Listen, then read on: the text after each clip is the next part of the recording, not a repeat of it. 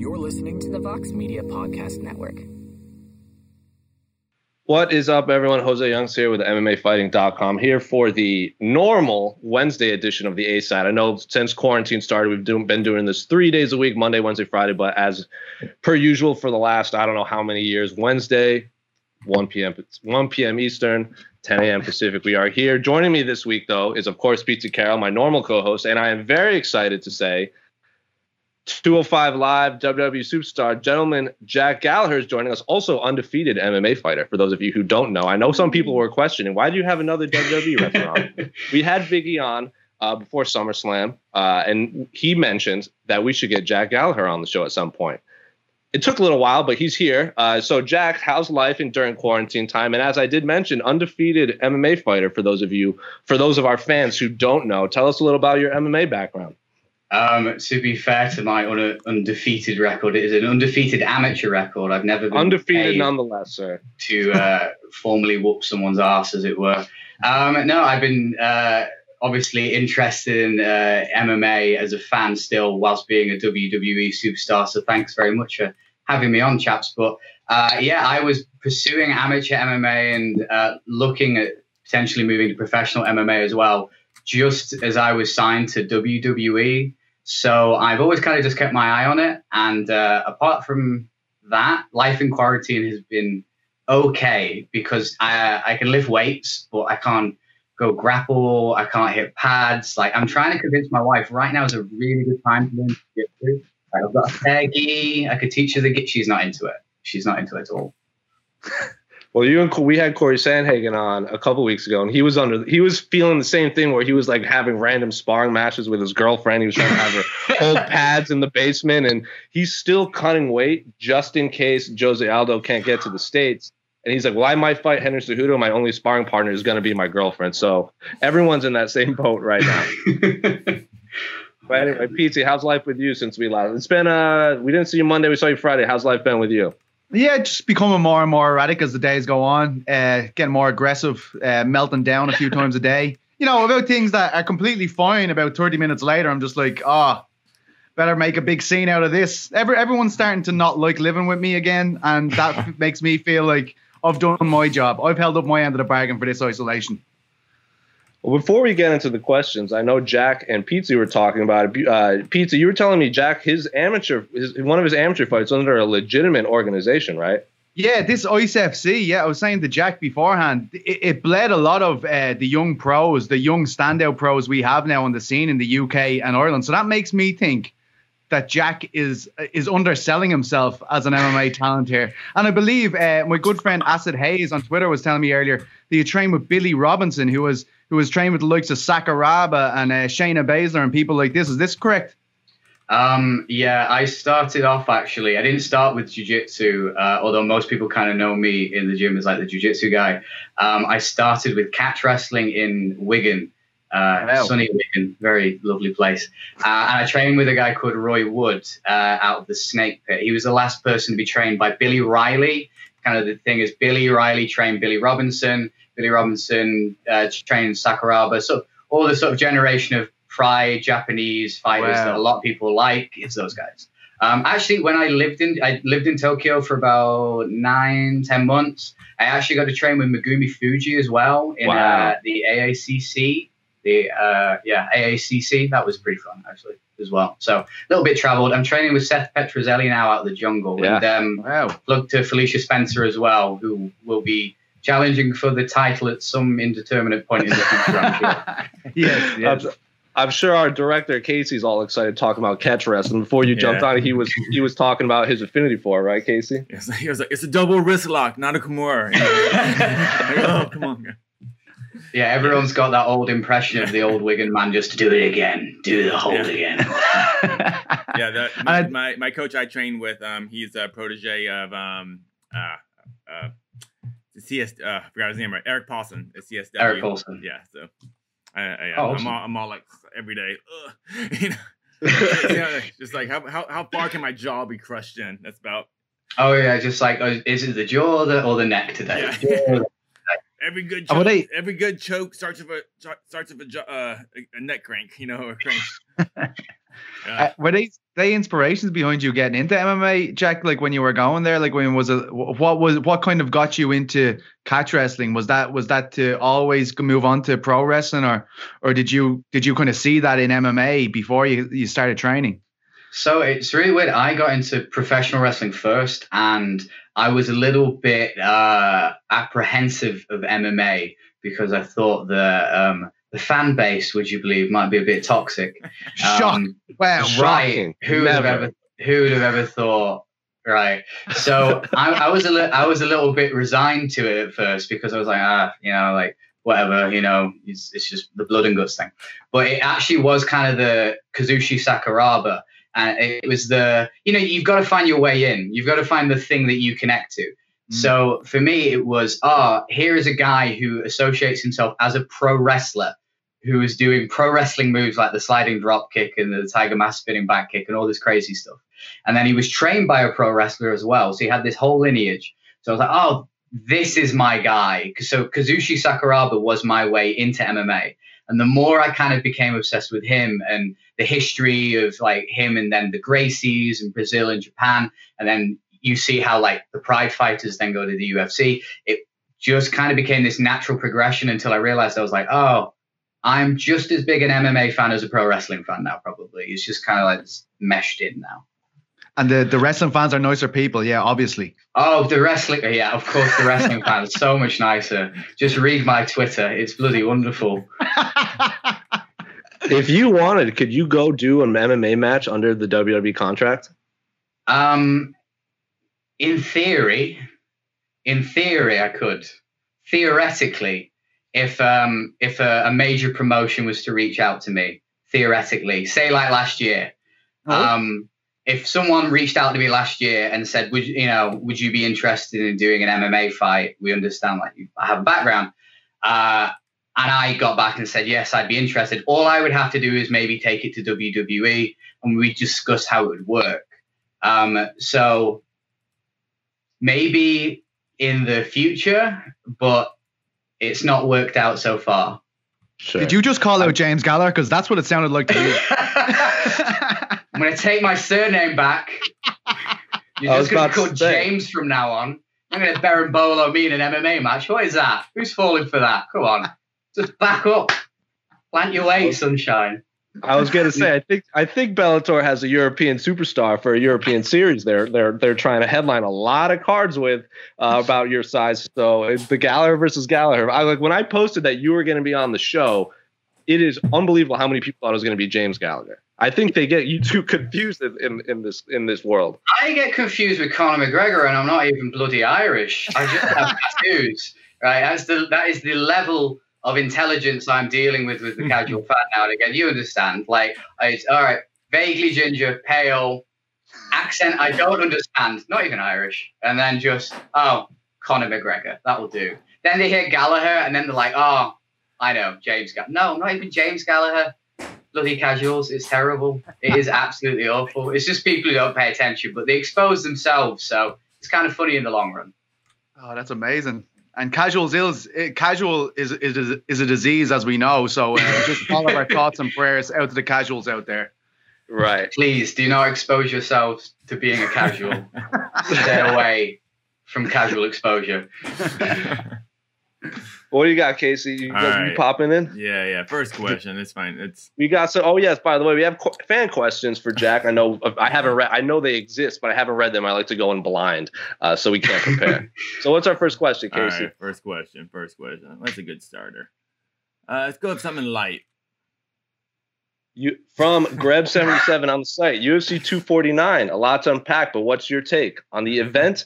Taking place during the global pandemic, Tony versus Justin, Dana's plan going forward, making up for lost ground, a fucking private island? question mark, question mark, question mark. So, as I'm sure everyone has heard over the last few days, Dana White has announced he has basically created he's basically creating like the Mortal Kombat, like Enter the Dragon type scene where he has a private island or fight island, if you would. Uh, I think there's some confusion over this. A lot of people think UFC 249 is taking place here. This is going to be like the international fighters, so like the Jose Aldos and the Shogun, who is that maybe can't get to the United States on their visas. Maybe they can go to Fight Island. In fights. Uh, UFC 249 is supposedly taking place in Fresno. Uh, but I'll start with you, Jack. When you heard this news that Dana's supposedly making a Fighters Island to hold these events, are you thinking like now we've really reached the this is this is no longer like I, I can't even put it into words what what what what, what we're hearing right now. I was so excited. I was so excited. I, I, most people like, oh, pinch me. I must be dreaming. This is a nightmare. No, this is fantastic, right? So no matter what, what we're talking about, like the, the pandemic and all sorts of things, we can agree. Fight Island is an awful name, so that has to go, right? You had so much choice. You could have done a Shang Tsung. You could have done Mortal Kombat reference. You could have been Street Fighter, and we could have been like, Street Fighter's not on an island. And you, shut up, it doesn't matter. You could have done so much with it but you went with Fight Island. Okay, so you've got a bad name, but think about the concept. At the very least, this is the most bizarre thing I've. I, I said I'm a fan of Pride FC, so I'm a bit into a bit of a freak show fight. And as weird as this all is, I'm really, really into the Mortal Kombat idea. I'm really into the just let's fly them into an island. I don't know how they're being trained on the island. I don't know what the like safety precautions are on the island but I'm in for it because I don't have to do it, frankly. Pete, what are your thoughts when you hear of Dana White making a fight island for international fighters? I mean, it's it's very MMA, isn't it? Like it's the most MMA thing. We are talking about like um, you know, how wild this sport is. And you know, as far as the push for mainstream approval, this isn't going to do much for that at all. Um, I, I think it's madness, right? I think I think it's crazy. I think when you when you consider every other major sport has just going to say, oh well, we can't do this. Um, the fact that MMA is pushing forward it is not that surprising. Let's be honest; it's not the most surprising thing in the world. We've talked about before. Dana White is not the most socially responsible man in the world. This shouldn't be a big surprise to anyone. Um, it's insane. Um, I think it's nearly gone past the point of criticism, and it's gone into complete disbelief now, where it's just like I'm waking up in the morning and all this news has happened, and I'm just like, what what the fuck is going on here? Like I don't even know what to say anymore. It's just, yeah, I guess that's happening. I guess that's happening. Um, it's mental. I I, I mean, I'm sure all the 30 for 30 crew thought they were going to get a holiday uh, this month, and then they're like, oh shit. Guess we have to go to the pandemic peninsula or whatever we're going to call it. I don't know, um, but I'm sure there's going to be some fantastic documentaries made about this. Pandemic Peninsula. Pandemic like Peninsula is uh, leading for the name right now. Yeah. I'm going to say. How about Corona Coast? Oh no, not the Corona Coast. All right, leave it. The leave Corona it. Coast is where the Chavy lads just all bum out. You know what I mean? that one was just yeah. you. I'm going to be honest. Um, I've got the Chav material for just me and you today, mate. lovely, lovely, lovely. I'm going to like, keep on working on names. I'll come back to them every every every so often. All right. I like to point out, Jose, when when you read the question, you said um, we've no we've heard for a few days about this fight island we only heard about it yesterday. Like it was, it came out like it came out like so like that's a long. Man, all the days blend together at this point. MMA is just it's just. We've only it's because you've got so much time to allow your imagination to go wild. Like well, someone just says this bizarre thing's happening, and you just left to sit and think about it for a long time. What could that possibly mean? Why? How? Well, I remember we were on this show when this when this all this was initially happening weeks ago when we were like the when Dana White kept saying this fight was going to go on and he was going to find a spot. We were joking weeks ago about private islands and fighting on a barge or fighting on a volcano and stuff like that. And now it's actually going to be a fighter's island. I feel like we've been talking about this as a joke for weeks. And now that it's a reality, it's I had no, I I personally didn't have a reaction to it. I was like, yeah, this makes sense. This makes a lot of sense right now. Do you, do you know what it's like as well? It's like it's like MMA can't exist in the mainstream. Like it just can't. It's it's tried for so long. And it always had to shine in these gray areas in between the football season, in between the basketball season, if there's a quiet weekend. Like, I mean, this is utter madness, but it might be looked back on as a stroke of genius from a financial point of view later on. I mean, if this if this knocks it out of the park, um, and nobody comes away with any illnesses and stuff, I mean, it's going to look like a home run. And they, they, all they care about is money at the end of the day. That's the only way the success of this event, unless there's a an outbreak over there and a lot of people get messed up about it, which is a possibility in this situation. But if this goes uh, without without fault, I mean, I, I think the business is going to look back on this as a success, and it's not too surprising that MMA is pressing forward at a time when no other sport will. And to be honest, I, I agree with Dana on one thing, and that is that if this goes well, all the other sports are going to start going. How do we do this? How can we put it on? Because at the end of the day, they're money hungry. They're, they're, it's an organization. They need to they need to pay the bills. They need to keep the the money coming in. So I do agree with it that much, and I kind of think that I can I can see where they see the opportunity. I'm sure all you guys can too. Well, you say you said MMA is pressing forward. It's not MMA. It's only the UFC. I think I think Cage Yeah. War, I think Cage Warriors may be trying to do Yeah, something. Cage too. Warriors is still holding Yeah, shows. so- Right? They've got a private location, no island though. So I mean, are, are we as excited? That's the question. Uh, yeah, you mentioned a volcano as well as an idea. Now that's starting to. That's what I'm saying, ruminate. man. Yeah, you can't Like, like, how like now we're hearing like it's going to be near Costa Rica and everything. Like if this fight island exists and they have to build a hospital on the island because like I don't like what's the logistics like what if someone gets hurt and they have to go to the ICU like it does that exist on Fight Island? Uh, they're gonna have to. uh, There's a lot more questions we're gonna. I I, I would want answered, but like But the best Say we part get is they don't know where it is. is. Right. They, But say we they, get they past every- yeah. pandemic. Say we get past it and Fight Island still exists after this pandemic. Are we gonna have an annual Fight Island event?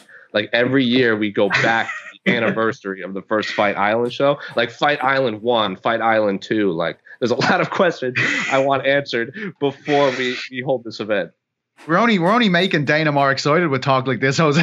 He's like, yes, of course. It'll be like our WrestleMania.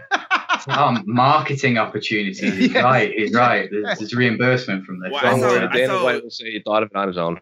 I saw a good theory is like the, the there is no fight island. It's actually the U, U, UFC Apex Center, and it's just gonna be all green screens of like tropical like, palm trees and beaches. We're like oh, whatever. So take, technology. It's gonna be like the what was the what was it Rumble on the Rock in Hawaii? They had that epic. Uh, when I think of fighting on an island, that's the first thing I think of. That was like had Anderson, Yushino, Yushin Okami Anderson first fight. I think Jake Shields won the whole tournament. Isn't Young that Carlos the one Khan. with uh, is that the one where the Diaz bro- boys get uh, like they're, they're flipping everyone off as they're like leaving as well? I was there. That was not, that was for Elite XC. That was the that was, that Ah. was of KJ. Oh, that was the cut stoppage, right? That was the Uh, cut stoppage, and he was like, "Oh no, I never get cut." And like, come on, yeah yeah. he- That was the um who who, who did he fight in that KJ one? Noons. KJ Noons. That's all that. Don't Yeah. be scared, homie. That's where It that was came his from. dad or something. It was that whole situation when his dad was there and scared, everything. That's what the Don't Be Scared homie line. Yep yep. But, Those uh, yes, boys. Even like the the Fight Island thing, like what I just think is crazy too. So they said they're gonna fly everyone to a location, and then they all get on a plane and they go to and but no one knows where the plane is flying. So Yeah. like, The fighters don't even know where it is. I, This I is read- this is a film. This is a film. This is no longer. It doesn't feel like a real thing. You know, I every think real they're gonna be blindfolded. They're gonna blindfold the pilots. they're gonna just go that way.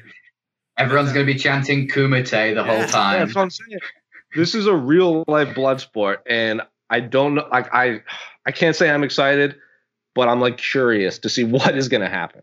Well, like this is the whole thing. Like, I mean, there, there's no news, right? The news media are, running out of things to talk about apart from coronavirus daily updates and stuff. Like, I'm seeing big names talking about this event that isn't even happening this weekend. That's happening next weekend in the U.S. Like big, big talk show hosts. It's it's one. It's in their opening monologues that they're talking about this. Like. Yeah.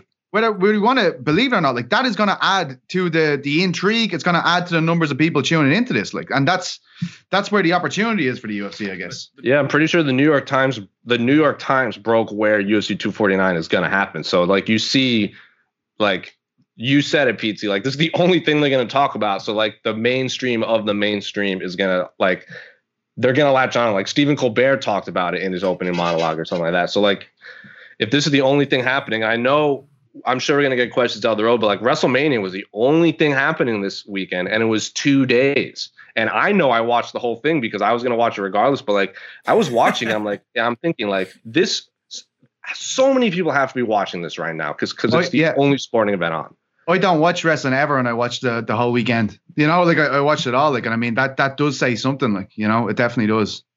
But that was also supposedly like like was pre-taped. It's not also not a fist fight where you where they create an island. So there's still again there's more questions we have. Was was Yeah. this WrestleMania? Did you have to? Was it a pay per view? Was it just part of the network? Was this one different? It I, was I still, just had a network one. Uh, it's was it's always network. part of the network. Oh, yeah. just okay. Yeah, but that's a big difference of UFC 249, seventy dollars. full on like seventy dollar pay per view that you can't like we've talked about. You can't group together and pitch in ten dollars each of you. You can't go to a bar to watch it. Uh, I'm sure people are trying to save money during quarantine time because I know a lot of people like they've lost their jobs because they're non-essential, so they're collecting uh, either unemployment or no income. So I'd be, I am so curious to see how this would do. Like, yes, in theory, there's nothing on TV, so they're gonna watch. They might watch it, but like, will they shell out seventy dollars for this? I don't know. I doubt. I doubt it's gonna do like blow the blow everything out of the water. Anyway, Casey, we got any more questions? I'm sure we have a million. I'm sure we're gonna keep talking about this. I I'm want to. saying, we're Are there going to be bathrooms on the island? I just want to know things like that. Like, like you just like they just give you a shovel and a coconut. Like, I figure it out. You know. I don't know. Thing uh, th- this week, this week on Eurobash, Noel said that uh, that he thinks that it will break the pay per view record because people are that bored. How insane is that? No. I no. Niall saying There you go, Noel. There you go, Noel. Have that. No. Everyone on the A side disagrees with you. All right. Next question. Next question. Ooh, long one from Di- Diamond on the site. With WWE still forging ahead with weekly shows and pre-recording events, what control measures has Gallagher seen in play? Has Gallagher seen in place to limit the spread? Are these things are these things that could be applied to MMA shows, or is the UFC doing a better job, as far as we know, for a company still forging ahead? The safest choice would obviously be to cancel everything, but it at least brings some comfort to know that everything that can be done to make it safe is being done. Uh, so, WWE, as we mentioned, WWE and UFC seem to be two entities that are forging ahead. I think the biggest difference is WWE is pre-recording a lot of stuff. The UFC is forging ahead with pay-per-views and asking for seventy dollars, and it's going to be live. And supposedly, it's going to be on an island, they not in the apex like the WWE has uh, record a lot of at the uh, the Performance Center. So, Jack, this question is for you. Uh, what control measures has Gallagher seen in place to limit the spread from WWE and so on and so and so forth, and the differences between WWE and UFC? Um, so I can't speak to the differences, obviously, directly Sure. between the measures WWE and UFC are taking. I can tell you from personal experience, uh, kind of just what's happened with the pre-taping that I have done uh, previously, and uh, you understand as well. But like to put it in context, like why this is so significantly different for people who don't understand why it's different. I'm not cutting weight. I don't have a fight camp and Yeah. I'm not traveling a very significant distance to get here. Most of the people who are doing these pre-tapes live in Florida and they're in Florida, you know, or they're just staying around the Florida area anyway. I, I live in Florida, like I said before. so you've already got a completely different situation for the what the people are doing. So when I've done the pre-tapings before, uh, before we do anything, we check in uh, with medical staff. We give an update about any contact we might have come in with uh, since our last like taping or anything. Like it's very sort of the basic sort of medical form.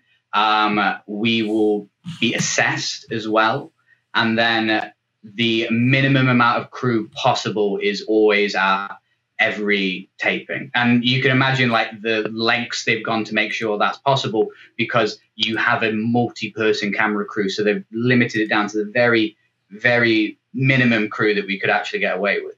Um, and as well, honestly, I, I think like they're doing the absolute best they can from what I've seen. There's been a, a clear message led to me, and I, I assume the other talent, I can't speak for them, that if anyone was uncomfortable, they could choose. And we saw Roman Reigns at WrestleMania was uh, concerned about his health as well and the health of his family, which he was very legitimately right to do. And he said, I'm going to sit this one out. And they said, fine. And they've said to anyone else, if you would like to do that, please, this will not negatively affect your career, your standing, anything like this. This is what I've been led to be aware of. Yeah, I mean, I the, the the things you brought up about not cutting weight, no fight camp, and you and you not only do you not have to travel far, but you know where you're going. Like even if it was in, say, you have to drive to another state, uh, you still know where you're going. Like fighters don't know where this supposed island is going to be. I know we And go ahead. It's it's sorry, yeah. It's also just occurred to me. It's not two teams of people meeting together. That just Right. sort of occurred to me now. We're a crew of people who see each other three, four, five days out of the week normally anyway. Right. The, the going home to our family is the is usually the the odd c- occasion. Now it's the opposite. The people we spend all the time with, you know, it's it's not like MMA where there's a team from Brazil and then there's a Yep. team from you know uh, Russia meeting and then they meet and then they have to go back to these other countries as well. It's people living in Florida who meet all the time. Yeah, ex- exactly. I mean, you also have the ES like if this is an ESPN Plus pay per view, you have the entire ESPN staff, you have the UFC staff. Uh, like backstage, I don't know what like again, I don't know what the logistics are backstage, but there's a lot of possibility of spreading of virus and like they're gonna have to test the ESPN crew, the UFC crew, all of the fight camps, like you said, like Brazil, Russia. Like if we have someone from Europe flying over, I, I mean, I even though the UFC London card, we had people from the US fly to London, and then Ashley Evans Smith was on the show. She had found out her fight had fallen out when she was already in London and had to fly back. So Petesy, after hearing what Jack said, I mean, he makes some he makes obviously excellent points about how they are completely different entities. But what do you think about like how the like WWE and the UFC like you you you're in this MMA world you see W like you hear what Jack is saying there really is there are too many differences to really compare the two right Yeah, and, and even from the way Jack is speaking about Roman and, and different, um, you know, athletes there, it feels like there won't be any kind of big pullback for them making that decision. As in, Rome was like, I don't want to do this, and they're like, yeah, that's fine, no issue. But I get the feeling that you know, if if if some prominent fighters did that with the UFC, that would be something they wouldn't forget all too all too soon, you know. And I feel like there would be some backlash. Like, is it is it fair to say, like Jack, that you know people are comfortable with saying that, and, and it won't have any direct ramifications on their careers if they if they don't feel safe to do so? Um, I like I said, I don't want to speak for WWE as an entity. Yeah, of course. an independent contractor. Um, it's it's just been a company wide policy. Like they've every time actually a, a development has happened, um, we have updates kind of coming through to us like, hey, here's some documentation from the CW, uh, C, CDC, is it the? I'm terrible with acronyms. I'm sorry, but then we were getting sort of updates from the, uh, you know, some from sort of uh, governmental sort of virus things and stuff like that. Whenever sort of a new thing is known, we're getting updated on that. And yeah, it's just been we've been we've known the policy. It's like guys, we understand this is a weird time. We understand you need to think about your family first. Sometimes, if you're coming into contact with people, particularly high risk people, we completely understand that. And it's just been reiterated at every stage of this. Even that, to be honest, is a massive difference from what I've heard from the UFC Uh-huh. London fighters. You know, like uh, the transparency is the biggest difference is what i'm hearing like you we, we like eddie Wineland supposedly found out he wasn't fighting chito vera when dana white announced the card like no one gave him a heads up that he was no longer fighting he found out the same way we all found out so to me from what i'm hearing from jack is transparency between the ufc and the wwe to the to their fighters and wrestlers is by far the biggest thing i'm hearing Yeah, and I mean, Dalby was the co-main event of UFC London. He was on Eurobash last week, and he said, like, I didn't know anything. Like, I, I didn't know. I, I presume that I wasn't one of these relocated fights. They mentioned they were relocating the whole card. They were only ever trying to relocate Woodley and Edwards, you know. So it's like, mm-hmm. it, it, it's tough. I, I feel like, you know, based on what Jack said, I think that the the WWE have handled it a lot better as the the flagship bearer of their sport and their entertainment industry. Yeah, it's. I'm still. I, I should be surprised that fighters are fi- finding out the same way we're finding out, but I'm not. What do you got? What do you got, Casey? You're popping in again. No, no, I'm just changing the camera angle. Just wanted to be on camera. himself. I mean, uh, yeah. Or, or, or should I just do a camera of me while you talk? I could do that. Oh yes, I enjoyed it a lot. Actually, beautiful man. Nice mustache, Casey. Thank But you. it's like Jack is saying, like the WWE is being so like it's is being so transparent, and I should be surprised that like you're bringing up Dalby. like he does, he assumes, like you said, he's not one of the relocated fighters, but like The main draw, the, one of the main draws on the card. Like, I was gonna say, like, if you're fighting in the UK or overseas, Nicolas Dalby is gonna be one of the guys fans are gonna get in the door to see. Am I? I'm not wrong, right, Pete? of course, of course. Like, yeah, Like Nicolas Dalby is a draw in the UK. He might not be the biggest draw stateside. One of your biggest draws should probably know if he's fighting or not. Like Eddie Wineland's been in the W, like in the UFC for how long? And even he dates back to the WEC former title contender. He was supposed to fight Chito Vera on the Columbus card, and now he's finding out he's not fighting Chito Vera the way we're finding out. So I should be surprised, but I'm not. Yeah, yeah. We Anyway. must get, we must get Jack to rate uh, Casey's mustache before the end of the show as well. I just figured that when I saw Casey flashing up on the screen there, I was like, "This is two fantastic mustaches coming together. We need It's to get them to rate each other's." It's just two different styles, isn't it? Yeah, it's it just it's the pinnacles meeting. A fusion of styles. All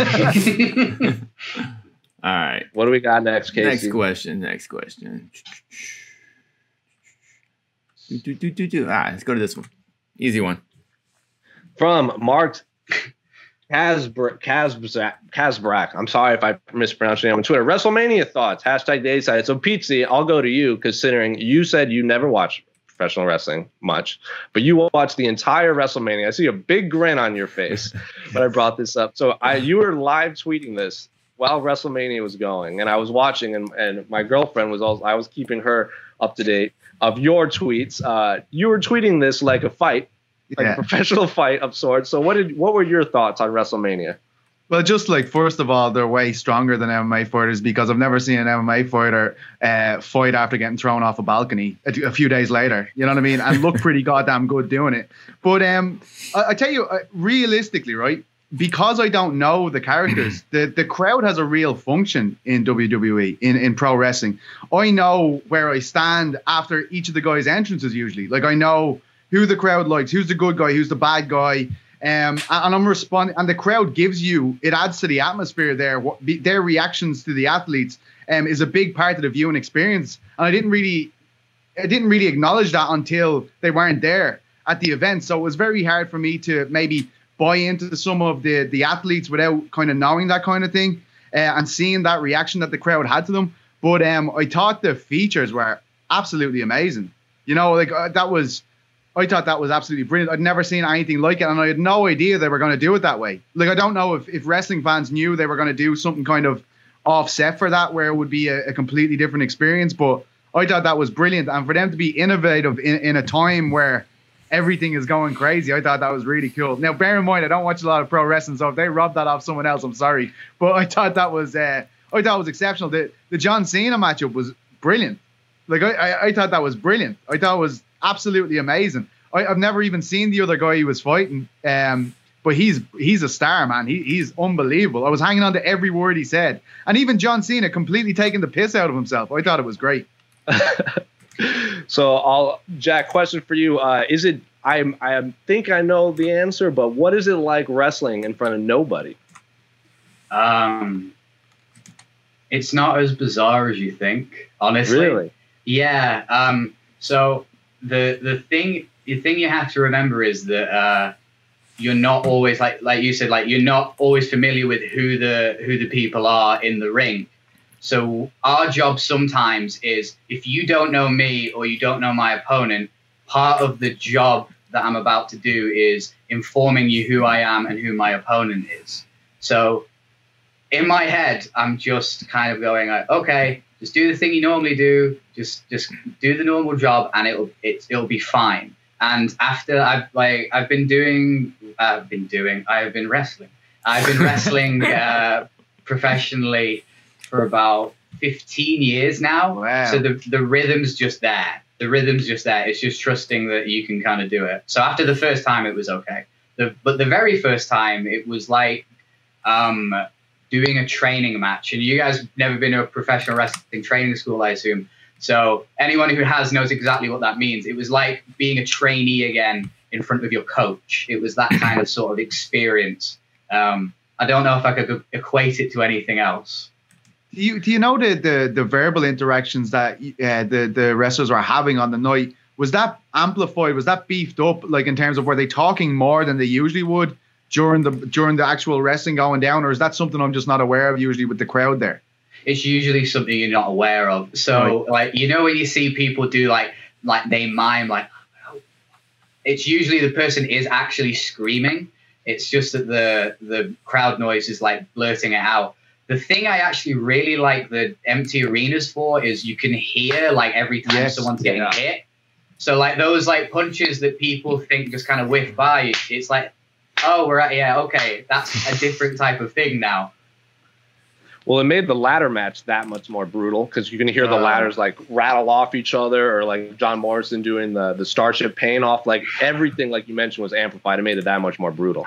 And you know the thing is as well, like, like it, I'm sure MMA fighters experience this as well, which is you know you get hit and you hear the crowd go ah, so you go oh that hurt, but the, the crowd going crazy makes that lizard part of your brain go ah, and like you become crazy for a second.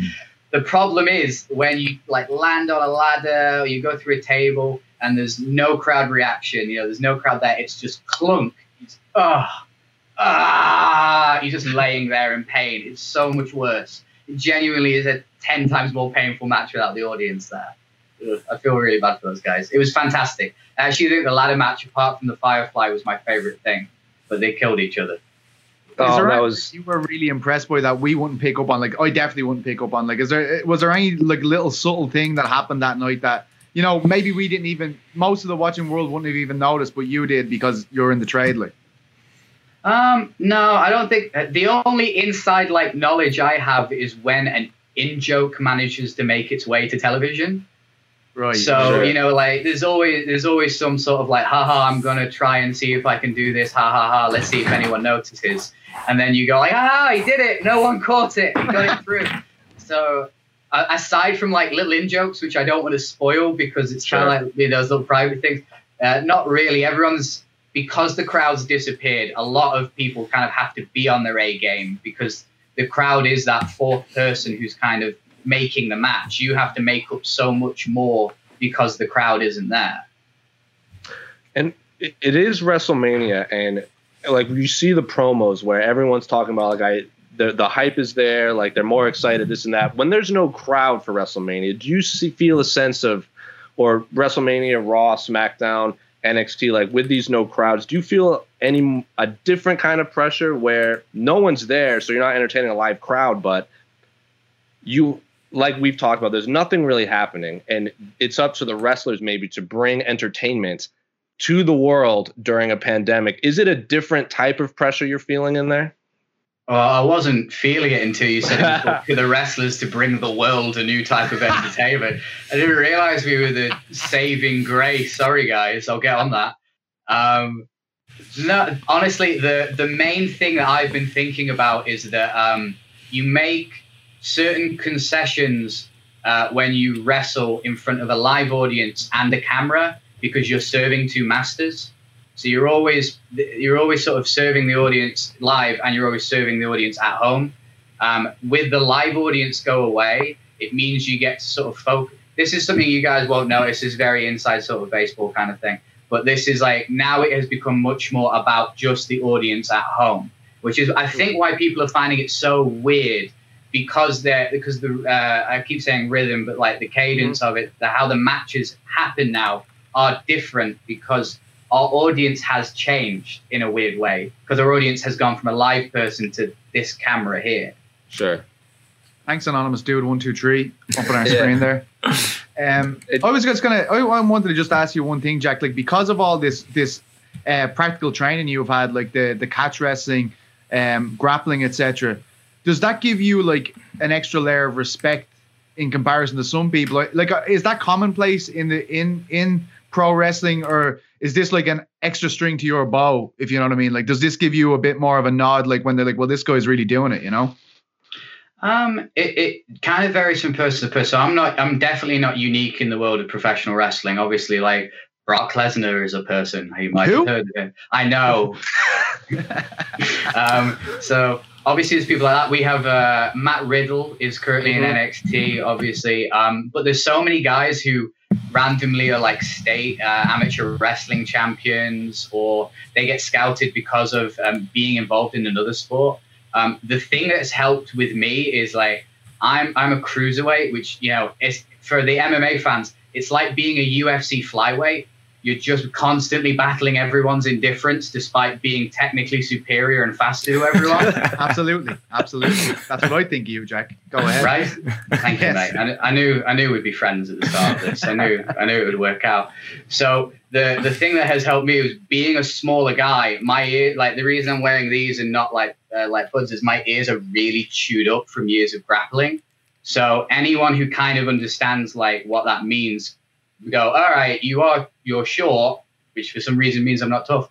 You're short, and then they go, oh, his ears are a bit messed up. Oh, his, his teeth, he's got a cut down his lip.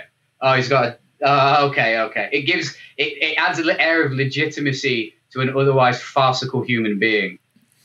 That's. Have you Well- ever rolled with any of the guys? Pardon? Have you ever had a quick roll with any of the guys? Like, do you I ever ha- do that? I've had to play about, but like the the only time I've ever done it is the canvas is so slippery. You'd have to wear, uh, you really do have to wear wrestling shoes to sort of do it, and it's not very conducive for if you're ever playing guard because your legs get Mm. entangled so quickly. So if you're a, so, yeah. yeah, so if anyone likes to hop on leg locks, you can't pull your feet out, and it just becomes a mess, and people just That's- roll all yeah. over the place. Well, that's PT's bread and butter right there, leg locks. That's why I've never gone to pro wrestling, lads. The contracts were there. I just couldn't make it. My arts. Oh have mate, I've got I've got a fair decent 50-50 guard. I'll give it a bash with you. Uh, I don't even have a guard. I'm just jumping on legs and hoping for the best. Hey, so- if I don't get it, I'm fucked.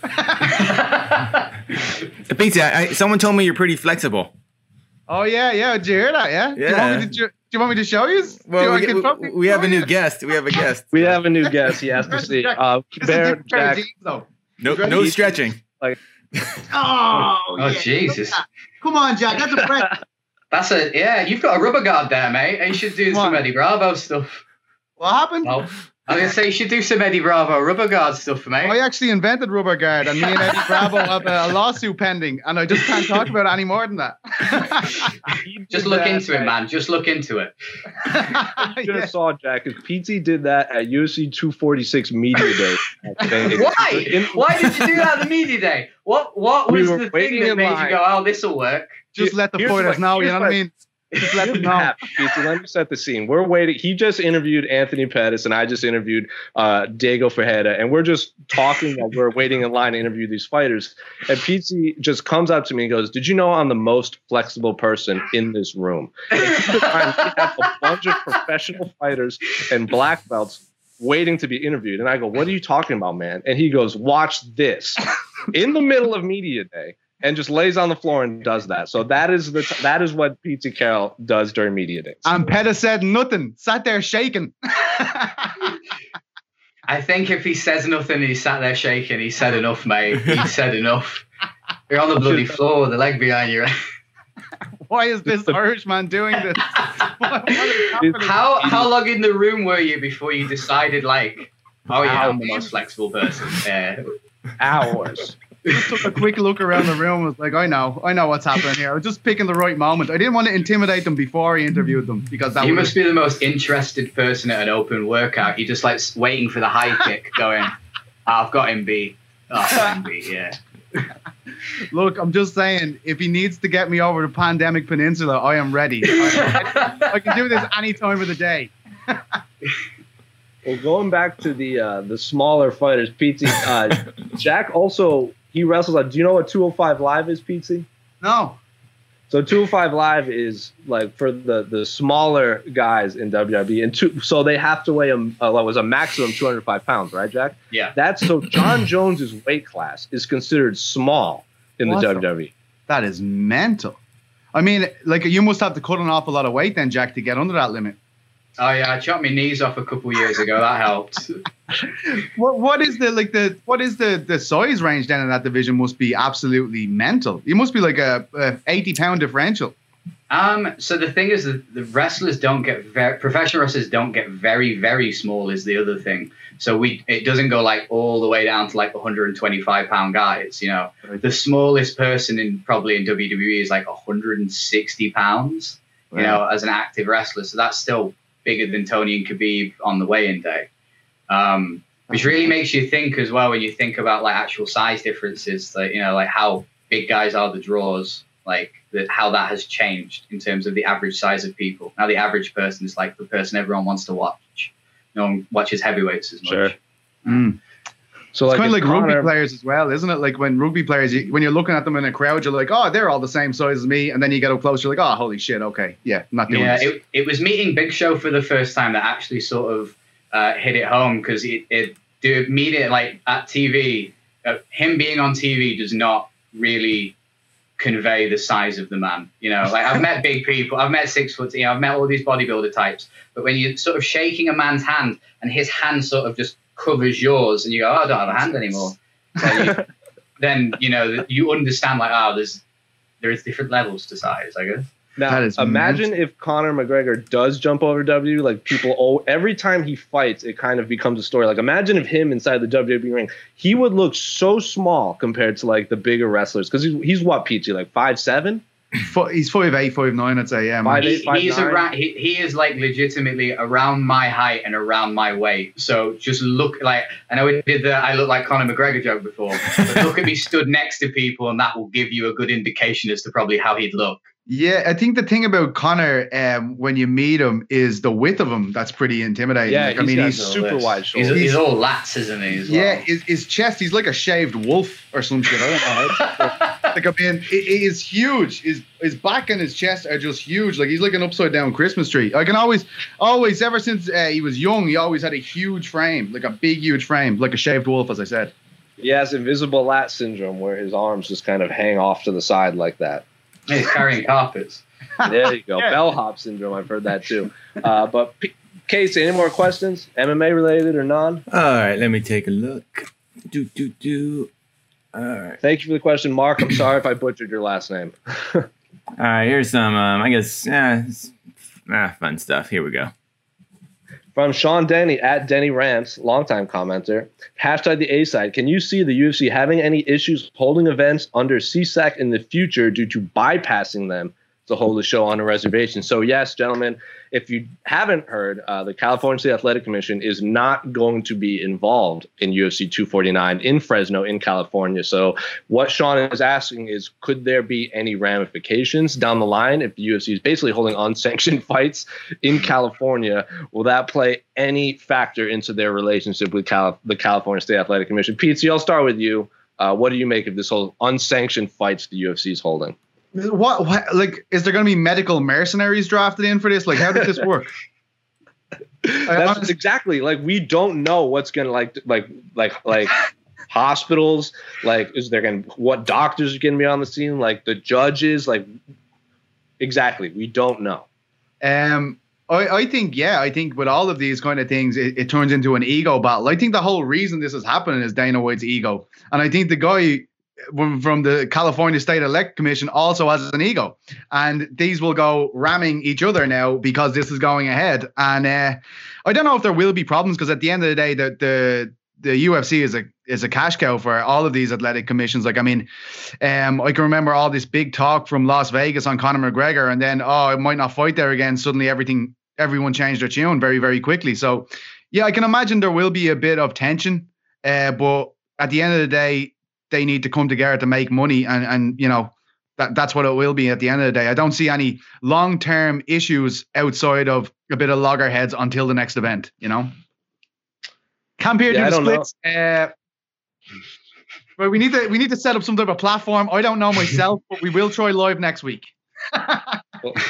Eh, going back to the question, I mean, California and UFC's relationship is unique where Jon Jones supposed to fight in Las Vegas is Alexander Gustafsson. And then all of a sudden that falls out. And where who takes him in is the California State Athletic Commission. Like they allow him to fight in Inglewood on a few days' notice. So, Jack, I don't know if you have any thoughts on the matter of athletic commissions and such. I know super exciting stuff on the A side, but uh, yeah, I think we all have. There's too many questions that we need answered before I could even possibly add another. Um, yeah, I, I very rarely have to deal with athletic commissions either, but it, it, don't worry, it's not disinteresting. We're all interested. It's why we're here. Don't put yourself down like that. You're doing well. Hey, Um, but no, I, I, as you said, if they've already got like a pleasant relationship with them uh, regarding like the Jon Jones situation, uh, well, the, the last the Jon Jones situation before the other Jon Jones situation that we're currently going. You know, you know, John. Oh, John. Oh, John. What are you doing? um, but if you've already got a good situation with them, like I, I don't know. Probably it'll probably be fine. I'm sure money talks in the long term for them. I'm sure Dana White's going to do the uh, adult thing, and he'll. Dana White does this thing where when he when you kind of rub him the wrong way, he just doesn't talk to you anymore. Like he'll just walk by you in the hallway. Like it's like I bet him and Andy Foster were like on handshake terms, and now they'll just walk past each other. So that's I think that's the extent of what we'll get. Casey, you got any thoughts on the matter? You live in California, Casey. You've covered a million fights in California. Inglewood. Um, Inglewood, no good. Um, it's not a good thing. It's not. It's not, Not, yeah, a good thing. And I think uh, I think they've already said these will be con- these will be considered um, uh, what's it? Uns- yeah, unsanctioned. So like it's, it's it's it's unclear if these are even going to going to be like official fights or is this going to be more of a exhibition because it's going to be Mhm. no no no governing body. So um, a lot of So would this not go on people's records? That's what I was just thinking. Yeah, like I mean, That's if what they win the lot of title, it people- doesn't happen. like going through the, the comment section so that is by far the most pre- like like common question we've gotten in the, in the comment section it goes will these fights e-? like if like if if this if Khabib was on this card say and like he didn't go to russia because this again Petesy you retweeted this but to put another kind of nail in that coffin this is only taking a three hour drive away from where Khabib trains so if he had stayed in california you could have just driven there um okay, hell, that's mental. if Khabib, That's funny. someone That's one of the funny. comments question like, if, if Khabib had stayed on this card and Tony had beat him, would he still be undefeated technically if this doesn't go on his record? So I don't know. I truly don't know. I'm sure we'll have more answers. I'm sure we'll have more questions uh, than answers as as the closer we get. Can I ask Jack just two very quick questions? Uh, it's very important to me because he's from Manchester. He needs to answer these questions. Uh, Oasis or Stone Roses, Jack, please, first of all. Oh, um, Stone Roses. Good man. Tell us why. Um, so that one album, everyone will always like say the second album. Oh, enjoyed it. Listen to that second album. It's got like a couple good songs. Be honest with yourself here. Breaking Into But that, Heaven. that first album is just perfect. And like, like you know, you know why it's Stone Roses, not Oasis. You know Mm. why? Because if there's not one, there's not the other. It's you know, it's like the cover band, isn't it? I love Noel Gallagher and Liam, but like, let's be honest, when one guy walks on stage, you go, John Lennon, Ian Brown, John Lennon, Ian Brown. Jo- oh, it's Liam. It's Liam. It's Liam. Yeah, that's a great answer, Jack. Second one, United or City? Uh, so this one will surprise you. I'm the only Englishman who doesn't really follow football, Oh, interesting. Even more interesting. but my uh, family, even though I don't follow football, is City. And has always been City, even before they were good. I grew up in City, we were a rubbish football team. If I was growing up in City, we were a good football team, maybe I would have gotten into it, but they were rubbish growing up. That's mad. I actually went to see the Stone Roses in City's home ground, which is uh, an interesting Oh, way mate. to tie that up. Yeah, unbelievable. But uh, yeah, I needed to ask you that. I only thought about while you were, while you were there. I was like, I better say this before I forget. Sorry, all sports fans. I think Al, Al AK Leon Arce when he he posted in the in our in our private channel goes this chat has gone very European. Down straight. Here we go. Well, actually. I I interviewed Darren Till uh, before his Tyron Woodley fight, and I asked him that Ma- uh, City or like Manchester City, Manchester United. And he goes, I don't even watch football, man. So you're not He's a alone. Liverpool You- fan now. Oh, good. there you go. So They gave him a free jersey, and he's just he's a football fan now. Wait, so us in America, I we assume everyone just loves you know football in the UK and Ireland. What, do you guys just? But over there, do you assume like we're all watching like like um American football every weekend? Like we're all about the Super Bowl? Is that the, the assumption? yes. Yeah. Based on the people I hang around, you are. Yeah, even you guys, even you guys were watching football at the last event I was with you guys. What are Yeah, you talking e- everyone does casually in this. country. That's the thing. Everyone counts it. It's Yeah. like, oh, I'm not really watching football. I'm just doing this app that requires me knowing the name of every single player and every single team and making the stats work in my favor. And I only sort of follow the games for all the players. Oh my God. You guys all watch football. Don't try and get around it. I think Casey thinks if he doesn't paint himself the color of his home team, he's not watching. You're all in or nothing. No half measures. You know, you go to. I'm not a big fan. I'm not a big fan. My body is just painted. Yeah. check, out this, check out this tattoo. I'd love to do that though. I'm jealous of uh, how long their sports are. Do you know what I mean, Jack? Like, I mean, we have little, we kind of have shorter sports, whereas they feel like, I mean, the amount of drinking that can be done during an American sport is is pretty biblical. I've contemplated getting into cricket for the sole reason that I needed a good excuse to just sit around and drink with my wife more. Oh. So, yeah, I, you- I completely understand. I have no interest in cricket, but I, I saw the same thing. Like a lot of time wasted just sat around drinking in that game. That sounds pretty Serious good. session, serious session. And I mean, who cares? It's cricket. Let's just get drunk. You know what I mean? I think we should get into What? cricket, Jack. Me and you together. All right. Cr- Start cri- the- cricket talk Start another with Jack and Pete. cricket. Cricket talk. Welcome to Cricket Island, where we fly in all the greatest cricket players. And our, our medical mercenaries, of course, in case someone gets a splinter. But look at our wicket-shaped mountains. Thank you. You know, I, I, I do watch. I do like watching cricket highlights of when the guys they swing and they and the but the ball just winds up hitting him right in the nuts. It's so funny every time. Like there's, I mean, that's why I watch MMA too for the nut shots. But I also watch cricket for guys Well, getting I, clobbered. I in the tried to watch cricket. tw- I tried to watch cricket with someone who follows cricket religiously twice, and he was saying there's still there's two different types of cricket. Like Oh, yeah. one game of Oh, yeah. one specific type of cricket that. could last like a week, and the other oh, yeah. one lasts like a couple hours. It's test, isn't it? Is that what it's called? Is that the difference? There's test cricket and Twenty20, is it, Jack? Um, We need to get into it. We haven't got into Yeah, it. we need to No. get into it. I, I saw I saw a thing on the fast version of cricket that's mostly played in India, from what I understand. It's a I better I think that's the biggest sport, game in. India right now. Yeah, That sounds amazing. yeah. I Someone in the comments section said cricket is better than MMA. This, tune into our new show we, next we week. don't know Talk. yet. We don't know. We can't say definitively. You're not We've not wrong. watched You're enough. not wrong. Cricket Alright. talk. Cricket talk. More questions, Casey. Thank you, Sean, for the Love you, weekly Sean Denny. question.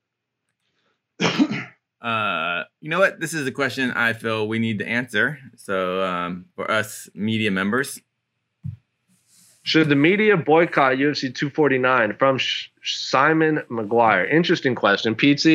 If you could cover a fight on Fight Island or the one at in Fresno, California, would you? Well, like, I am going to be covering it. Like, I mean, I don't th- like a lot of people are are, are are coming in heavy on the MMA media for us criticizing the fact that this is going forward at all. Um, and, and I've seen this a lot, even from fighters. Like, I mean, who is your manager if you don't understand what the MMA media is? Like, I mean, that's seriously like if your manager hasn't explained this to you at this stage, you need to really consider who you're with. Our job is to discuss the news, the developments, and to keep people informed. So if you're going to talk about this absolute freak of nature event happening on an island and think we're just going to stop doing our job for today, you are mental. You have no idea what our job is. We're, no, we shouldn't. We shouldn't boycott this. We need to cover it. It's it's the biggest news in all of sports. Uh, whether we agree or disagree with it is not important. Our job is to cover the developments of the sport, and fighters should know this. Media members should know this. And um, and I'm not so I know Simon McGuire is only asking us this as a, a conversational topic. He's he's a, a media member himself, but uh, yeah, it's just what this highlighting to me more than anything, all this MMA media, blah blah blah, is people don't have a fucking clue what we're meant to be doing. Um, of course we're going to cover it. It's it's the biggest story in the sport this year, maybe could be of the last decade, depending on what happens. Yeah, there's no possible way we would. yeah, boycott. yeah. I mean, our I, job is to provide the news for the viewers. Yes. yeah. Um, Go ahead, Casey. Yeah, like so I live about I'm uh, um Tachi Palace is about actually halfway in between uh it's about 3 hour drive from here too. And um yeah, um if the UFC credentials us to cover the event, me and Esther, uh, our photographer, we do plan on going and driving up there and of course going because we're news. We want to cover what the what UFC safety precautions. I want to talk to the doctors. I want to talk to the people setting up the cage. I want to see if the testing's actually done. I want to see who's doing the testing. That's what we're there for. And myself, I will of course be wearing a mask, gloves. Um, Esther, if she's allowed to do cage side photography, we've already talked about it. She'll be wearing a mask, wearing goggles because of the sweat and everything. It means it's it's it's not it's not the smartest thing to do, but it's Nope. it's what we do. It's our jobs. And um, I mean, that's that's what we kind of signed up for, and we're taking every safety precaution that we can take. So, and, and this is no different from anyone that has to work at a grocery store or delivery driver. Mm. They're taking the same Right. exact risk. So, um, now one thing I wasn't sure of is if we're even going to be allowed to by the state. I'm sorry, by the state because of whole is this considered an essential job? But I think media is Mm. considered essential right now because of news crews and like they cover, they're still covering things. So I'm pretty, I'm pretty confident we'll be allowed to go by uh, the state's regulations. But uh, no, yeah, even though um, my personal feelings, um, I'm not in favor of 249 happening. But as a media member and journalist, yes, we will be covering it.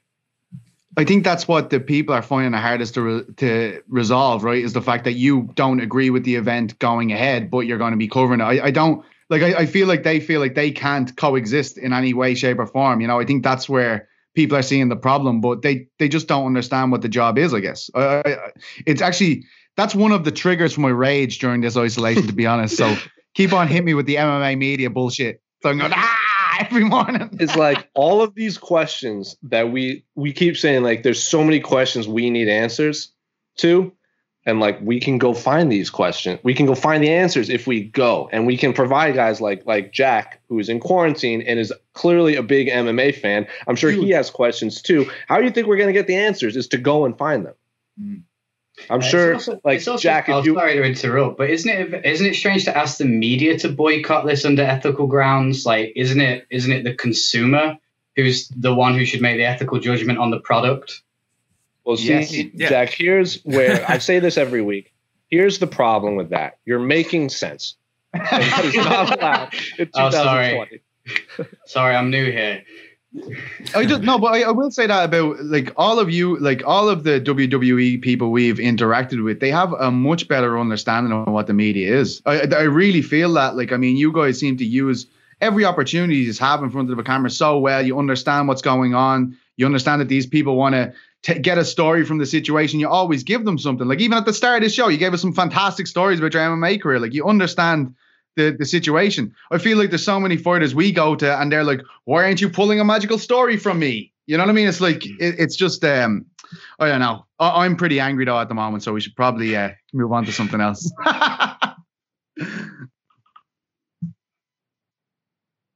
Uh, any other questions, Casey, from the Uh, fans? Any good one? Do, do, do. that was a good one though. That Yeah. was that was a I felt I felt it needed to be answered. Um, It did. you know what? I think we're, we're we got all the good ones done.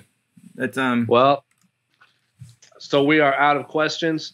Uh, Jack, it was phenomenal to have you on. We'd love to have you on in the future. I think our audience, just going through the YouTube comments, are pretty blown away, not just about your MMA experience, but how far back your MMA knowledge goes. So, but as always, all of our guests on the show get to plug, talk, say whatever they want. So the floor is yours. I think you've done a promo once or twice in your life. So the floor is yours. Oh no, yeah, I get to talk about myself, my favorite thing. Um, yeah, if you if you like hearing me rambling, you like sarcastic jokes, please follow me on Twitter at, at gentleman Jack G. I'm sure it's yeah, it's, it's here. Yeah, it'll be here. Yeah. There we go. There oh, go. it says superstar. That's wonderful. Um, yeah, It's, it's up, am- it should be up now. I'm also on Instagram at Mr. Gentleman Jack. You can catch me every single week on 205 Live. If you do not have the WWE network, it is every week on Hulu as well. So if you have Hulu, you can watch 205 Live there. Uh, otherwise, watch Raw, Ro- watch SmackDown, uh, like, subscribe, things. I don't know. Buy my merchandise. Actually, buy my merchandise. Just do that. Just buy my merchandise. You don't have to watch the wrestling. Merchandise. I'm definitely buying merchandise. Before we let you go, Jack, because I don't know if we'll talk to you before the fight starts, who do you like between Justin Gaethje and Tony Ferguson? So it's a really right. So one thing, I don't like making predictions Sure. because obviously I'm, everyone says I don't like making predictions, but I have a good reason why I don't like making predictions. One of the very few times I thought, you know what, I don't think people are giving this guy enough credit. I said, you know what, I think Ben Askren's going to win this fight. I tweeted it. I said my wife's my, my wife's picking Jorge Masvidal, but I think Ben Askren's got this. I don't think people are giving him enough credit. You know, like I don't think they understood what he was like in like one FC. And then I was like, ah, oh, So I'm never making a public prediction again. So that is the reason I don't like making picks. But I will say it's it's a really weird thing to kind of pick it now because, like we said before, there's training camps kind of involved. And Yeah. you, no matter who wins, there's always going to be the question of was but were both of the guys at their best? You know, were they truly at their best? Because you could say Tony's already been preparing for Khabib, but that means he's been preparing for Khabib, so he doesn't have these like specific game plan for Justin that he can train with his training partners potentially. And then obviously Justin's a madman, so he'll just come in and do whatever. I I think I I would just say I think however the first round plays out is how the fight will just continue because Justin Gaethje since like coming back, it's all been first round, first round, first round. But if you really look at like Ferguson, even the doctor stoppages, it's like second round, third round, fourth. But he has a couple first round like submissions when people get too eager. I think he's got a couple first round knockouts. But like a lot of the stoppages come in three, three and four, two, three and four. Um, so I think if Gaethje, like the new Gaethje, the one that sticks back, isn't afraid to get like stuck in, but is just looking for the overhand and welling in those leg kicks is kind of the, the thing to mask it. If he can kind of play a distance game with Tony well, I think he can keep that up for a whole game, for a whole five rounds potentially and win, or catch him and win. But if he gets drawn into the brawl and it's just in Gaethje, so he's going to get hit. Ah, you know, like there's a very good chance that this will just evolve into a brawl, and I think that favors Tony Ferguson way more. So that's my non-answer answer. No, it makes sense. so- it's I you what the the non prediction you've given was far more intelligent than the predictions of oh Gaethje is going to get slept that we see in the comment section. So thank you for an actual answer. Uh, you mentioned it yourself. Like you, I don't know if you've seen that that meme someone made of every single opponent that Tony Ferguson has beaten on Oh, this long run. Yeah. Their face is just carved up like you. Like Anthony Pettis had the towel thrown in. Like Donald Cerrone, his eye blew up. So people don't even look the same after the, The thing is, as well, Ferguson has more wins than Gaethje has fights. Like Ferguson's on like 25 wins, and Gaethje's on 30, like 20, sorry, 25 wins, and Gaethje's on 23 fights, I think. And Something I like that. between them, there's, there's seven decisions at most. That's I wish this fight was happening with full camps. Like, also to put it in perspective, Jack, I don't know if you know, but the last time Tony Ferguson lost, Ronda Rousey wasn't even in the UFC. Women weren't allowed to fight before the last time uh, in the UFC. The last time uh, Tony Ferguson fought, but we've gone a little over time. Uh, thank you so much, Jack. We'd love to have you on in the future. Uh, we're gonna have a lot more shows down the road, more quarantine time. I'm sure we're gonna have a lot more conversations uh, to fill time to, for our lovely audiences. But for Petesy, that's everyone's favorite mustachioed hipster. I don't know where you my screen. Casey, and of course WWE and 205 Live superstar Jack Gallagher. Oh, and Petesy of course has to carry his crystals. Um, I'm Jose. This is going to be up on Goo- Apple, Google, Stitcher, Spotify, everything. Uh, but we'll see you on Fridays. We're out. Mwah. You're listening to the Vox Media Podcast Network.